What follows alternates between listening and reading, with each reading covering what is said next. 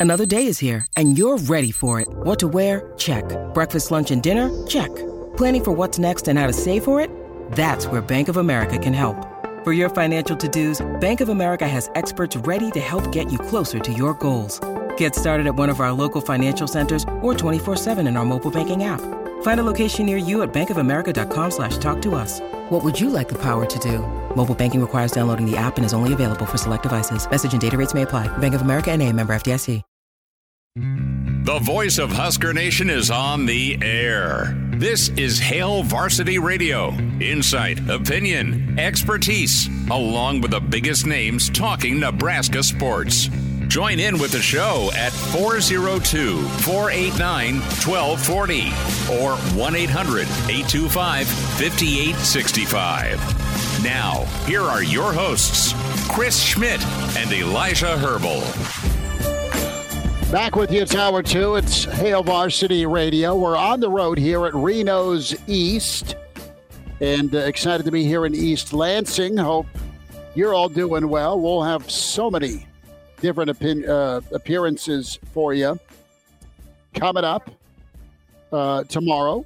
We'll be at the graduate in East Lansing and uh, we'll be at Spartan Stadium coming up here on Saturday. Chris Schmidt, Elijah Herbal the uh, Spartan coaches shows following us here at, at Reno's East. A man that'll be doing the game on FS1, legendary broadcaster Tim Brando joins us here on Hail Varsity Radio. Tim, thanks for squeezing us in. I know you're headed up to East Lansing. How are you? Thanks for the time. I'm good. I'm already there or here. Got here uh, a little earlier today, and yet you're right. I'm squeezing a lot of different um, uh, media platforms in today. There's a little bit going on in college football, and of course, the passing of Bob Knight. There's been just a lot on the docket. Uh, I did manage to squeeze in my paperwork on my boards, and tomorrow I'll be visiting with um, all of the coaches with both teams. So, uh, long but fun day, and you know, we go back at it. This time I actually do an early game, and we've been doing so many games on the West Coast. It's kind of comforting to not have to worry about catching a red eye back from either you know Portland or San Francisco or Seattle or uh, Salt Lake City. You know, so uh, it's good to be back in the Big Ten. Well, good to have you, Tim. And we spoke in August, and, and you're a, a Rhule guy. Uh, you believe in what he's doing. We'll get there in a minute. I know you're on a, a shot clock. Uh, so, Bob Knight is what to you? You had a chance to do a lot of his games. You also had a chance to spend time with him. Well, he, he was memorable. Uh, the, the one word, memorable. Uh, you know, you're and dynamic and um, and and a guy that, um, in a lot of ways, because of where I was in my life and as a broadcaster at that time, in my youth, um, I first came across him in 1981 at the Final Four as a 25 year old covering LSU and uh, Dale Brown, who of course would later be one of his great rivals uh, throughout both of their tenures, and you couldn't have two guys that were more polar opposites than those two guys. Uh, Knight won those games, but in a lot of ways, um, you know, Dale, because of my incredible close relationship with him, uh, I, I became sort of a translator for both of them, you know, because they they were at each other's throats, and I tried to I tried to get both of them to to to you know see you know the other strengths, not just their weaknesses, but uh, you know they they just were not built the same way at all. And uh, I will say this about Bob Knight: I, I did see the good, the bad, and the uh, and the ugly of him. But his ugly, in a lot of ways, the bullying and the um, uh, uh, and the um, belittling of others to try to run over them to some extent, uh, was a way to see if, if you might be up to uh, graduating to the next level. I think he, he definitely used that to test his players. I think he utilized that in, in most of his relationships. And uh, I got a little bit of a head start, start on Coach Knight after that 81 Final Four. I had the good fortune of meeting my idol, Curt Gowdy, a man who mentored me as a broadcaster, and uh, at the Final Four in '82. And uh, Curt and my our relationship was just incredible. But but Bob Knight also loved Curt Gowdy, and that became a common bond because through Curt Gowdy, Bob Knight got to meet, meet his hero, Ted Williams, who was his all-time favorite player, the great hitter with the Boston Red Sox. And they did a few American sportsmen together and whatnot. And I remember Gowdy talking to me as I was with him at the Final Four in '82, and I talked to him a little bit about my experiences watching Coach Knight and being there for that first Final Four that I covered in '81. And he told me, Tim, you know, Bob is a complex man. He's a, if you have the opportunity, and I'm sure you will, to call some of his games one day, remember this. Uh, he will try to run over you. And when he does, and when he meant that, he meant emotionally. Uh, he said, you've got to stand up and, uh, and, and chirp back. Make sure that you, you let him know that you will not cower to him. Well, it just so happened in 1980, six uh, in '87. I did several of his games.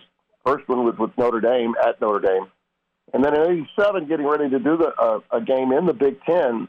Uh, I had done the Michigan game on a big Monday with Dick Vitale, and um, the following week I was doing a game at Bloomington, and uh, the, the very next week, and and he had apparently overheard something that he felt that I had said on the telecast the prior week, that was wrong. He got it secondhand.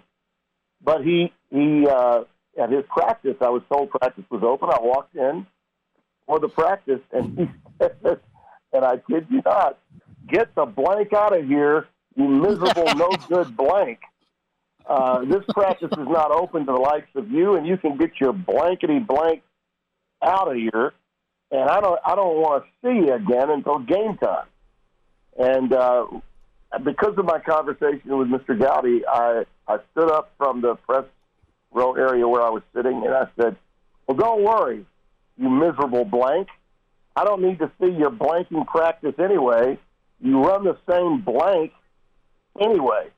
No one, no one ever learns anything coming to one of your blanking practices. And I just walked out.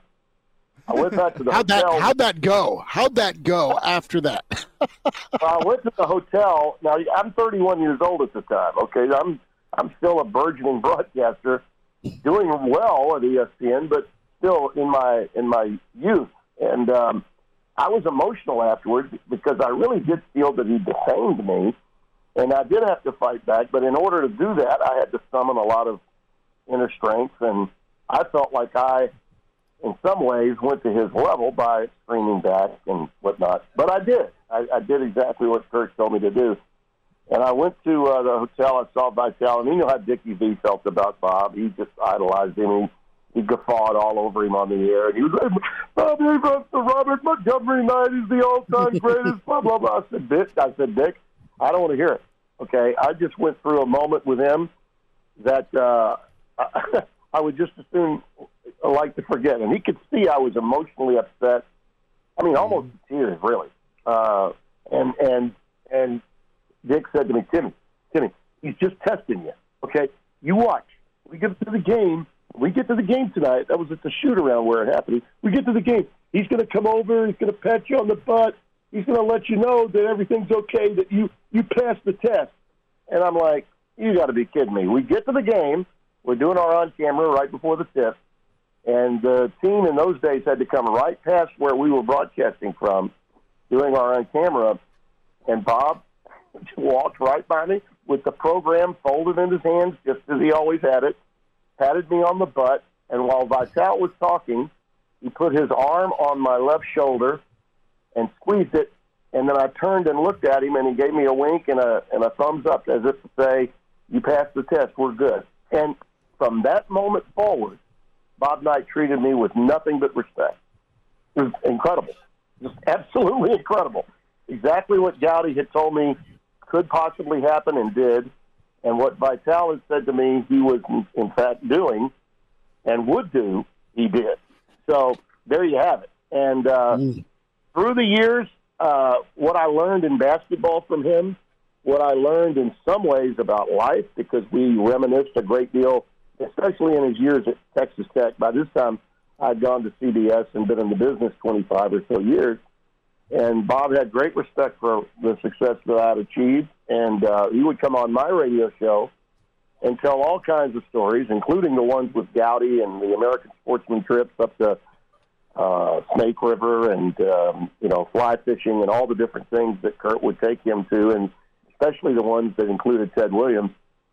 And um, you know he was a very well-read man, very intelligent on a lot of different fronts.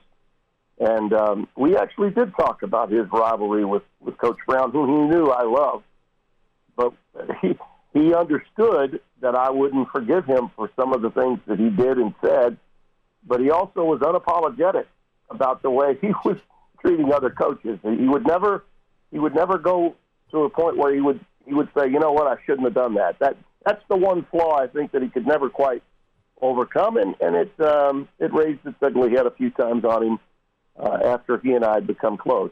Uh, that's just the nature of the man. He he was very complex in a lot of different ways, and while his temper did get the best of him many times, I will say this to you: he also did an incredible number of great things for people that no one knew about, and he didn't want them to know about. Okay, mm. there was a softer and uh, certainly a charming side to Bob uh, that that uh, people he didn't want people to, to see or understand, but you know, years later, even his his situation with Coach Krzyzewski was another example of that in the '90s after they met in the uh, Final Four in '92, where they sort of have a, a parting of the ways, which was unfortunate. But it was that inability to ever admit uh, that he was wrong or to apologize and be contrite. That that was, I think, his uh, his greatest flaw. But he was a wonderful man in many other ways, and uh, all of us that got to know him, I think, were better for it. It's Tim Brando with us here on Hail Varsity Radio, remembering the late, great Bob Knight. And Tim, there's a, a quote from Bob Knight from his return to Assembly Hall in front of the Hoosier faithful where he said, uh, whenever they, I, I'm, I'm done in this earth, I'm paraphrasing for him here and uh, yeah. they bury me bury me upside down so the critics can kiss my ass. And we'll get that in just a second because you had a, a, take on Michigan and Harbaugh this morning that drew out your fair share of critics on Twitter. We'll get to that in just a second, time permitting. But yeah. first, I need your thoughts on the matchup tomorrow, 11 a.m. At least locally here in Lincoln, Nebraska and St- Michigan Saturday. State. You're going to be on the call. Excuse me, Saturday. Yeah, yeah. Yeah, I, I, hope it's not tomorrow because I need I need to talk to these coaches. uh, I'm just glad that Nebraska. You know, it's always good to, to to have a story to tell, and this was a great one to tell for Matt Rhule after uh, you know a very difficult start. You know, losing your first three, and then sort of going to some extent under under the radar with games that did not garner as much attention as those early games did against Minnesota, kind of losing the same way they always had under Scott Frost, and then losing the way they did to uh, Deion Sanders at Colorado. Um, after that, he just went back to the business of doing what's necessary to get the program to win. Uh, you know, made sure that the offense became more control oriented and control the controllables and not worry about the other things. Um, the defense has really emerged as one of the outstanding defenses in the Big Ten, and that's that's in keeping with what, what Matt Rhule is all about. I mean, he's the the blueprint for his success at Baylor is what I can see. The early stages of that same blueprint uh, is what's transpiring at Nebraska, and you know, this is you know, with Michigan State, they're just they're treading water, just trying to find a way to win. And anytime you're playing a team like that that's been hurting and gone through all the different things that they've gone through off the field with the Mel Tucker flap, uh, they're a dangerous club.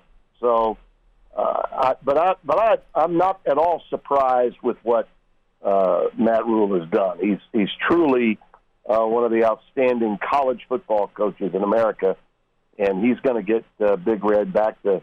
Well, we already see the black shirts are, are returned. Now, uh, give him a year or two to get some recruits in to go along with the portal activity and and Nebraska will be in good shape. Tim Brando's with us, Hail Varsity Radio. Uh, Tim and I in East Lansing. Elijah finds his way to East Lansing tomorrow. Tim, I know you got to run. Real quick thought though on on Harbaugh and your reaction yeah. to to the coaches on on on the call with the commissioner. The commissioner, at least per reports from the Athletic, doesn't seem like he wants to do much to to, to Harbaugh in Michigan right now. Well, why would he? It's not exactly. It's not, it's not in his purview. I mean, it's not. And and and that's the thing that I find really, really. Uh, uh, how do I put it? Medi- media mishandling of college football has been going on for a long time. Uh, they would prefer these kinds of stories to cover in November rather than actually covering the sport for what it is. Uh, second most popular sport in America, and we're about to get into games in November that people always remember. And what are we talking about? We're talking about this. Uh, why are we doing it? Okay, fine. There's a story there. I get that. Uh, but to take it to the extent that they have here is is borderline absurd, and it's almost now it looks as though it's being pushed by by. And I hate to say it because I respect these writers. I do. I mean, I, I, I think the world of and and certainly. was in lockstep with my friend Dan Wetzel with the death of the BCS, his uh, his magnificent book, and I used to have him on all the time because I agreed with with all of his thoughts on the godforsaken BCS. Uh, but Yahoo and its reporters, whether it's him or whether it's uh, Pat Forde or you take the uh, Ross Dellenger uh, and, and uh, Pete Thamel now of ESPN.com. I mean, it's it's a recurring theme now. Okay, that well, all the athletic directors and all the coaches are uh, really, uh, you know, they're they're putting the commissioner of the Big Ten, the new commissioner, on trial. Uh, they they they he could be losing some of those guys as as as people uh, that uh, he needs support from. Huh? What? He, he doesn't need the athletic athletic directors and coaches to be his friend. He, he serves at the pleasure of the president of the university. That's how this works. Okay, mm-hmm. the coaches and the ads, yeah, they're important, and he wants to have relationships with them, and he needs them to be good. But in this in this situation, in this scenario, uh, the presidents are who he has to be concerned with, and as long as those presidents have empowered the NCAA, and that's what the that's what's going on here. Uh, the NCAA, in my opinion, should have no jurisdiction whatsoever over college football, but does because the presidents want to utilize them as this, uh, you know, borderline weak, uh, led by a horrible district attorney police force that decides to, whenever it's uh, in their best interest, to enforce some infractions, and then other times they choose not to. College football does need to get away from the NCAA, and I sincerely hope that stories like this help make that happen because we need to govern this sport from within, not with the NCAA's help. The NCAA has had an axe to grind with college football since it lost the television rights and all the revenue from it way back in 1984. That was a generation ago. I was just breaking into the business at that time.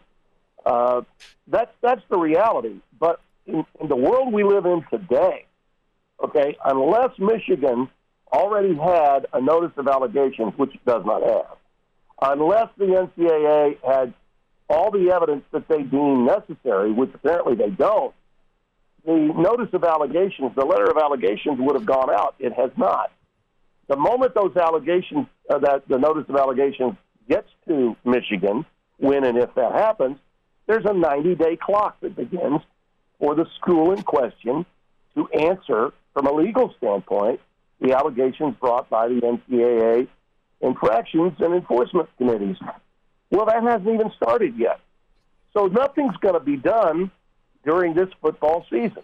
And I dare say, be done before the start of next football season. so why why make this your cause celeb, which apparently is what's going on now?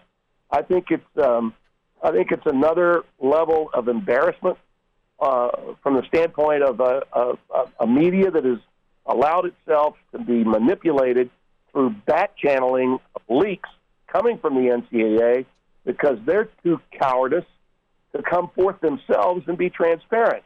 Or they haven't done enough homework, and they need the homework to be done by these award winning writers. Hell, just go ahead and hire those guys. Pay them the money because your infractions and enforcement committee doesn't know how to get the job done without their help to start with. Tim Brando with us, FS1 Saturday, Nebraska, Michigan State. Tim, that was uh, on point with the NCAA for sure. We will. We will. Go ahead. Well, thank you. I appreciate that. I, you know, it's not popular always when you just speak objectively and with context. And and uh, I used the comparison today of the Cam Newton story in 2010, which was not about spying, but it was about having a player that had been bought and paid for, sold really by his father during a different time. And the commissioner of the Southeastern Conference, who was a former judge and in fact the Bruce Pearl case for the NCAA, everybody thought Mike Slive would come down on Auburn. What did he do? He protected Auburn. He made sure that those coaches kept their mouths shut, didn't meet with anybody, didn't talk with anybody, and forged through the NCAA. You know, he found some loopholes to make sure that Cam Newton's eligibility would not be questioned. Auburn went on to win a national title during a time in which the Southeastern Conference was growing to dominate the sport, winning seven national championships in eight years with four different schools. So anyone thinking that the commissioner of the Big Ten is going to step in in place of the NCAA to say, oh, this is it, Michigan, you can't compete in the college football playoff, better think again. Tim, we will see you Saturday in the press box. Can't wait for your call and always love having you on with Hail Varsity. Thanks for a few minutes today. Thank you, fellas. It was my pleasure. Tim Brando with us on Hail Varsity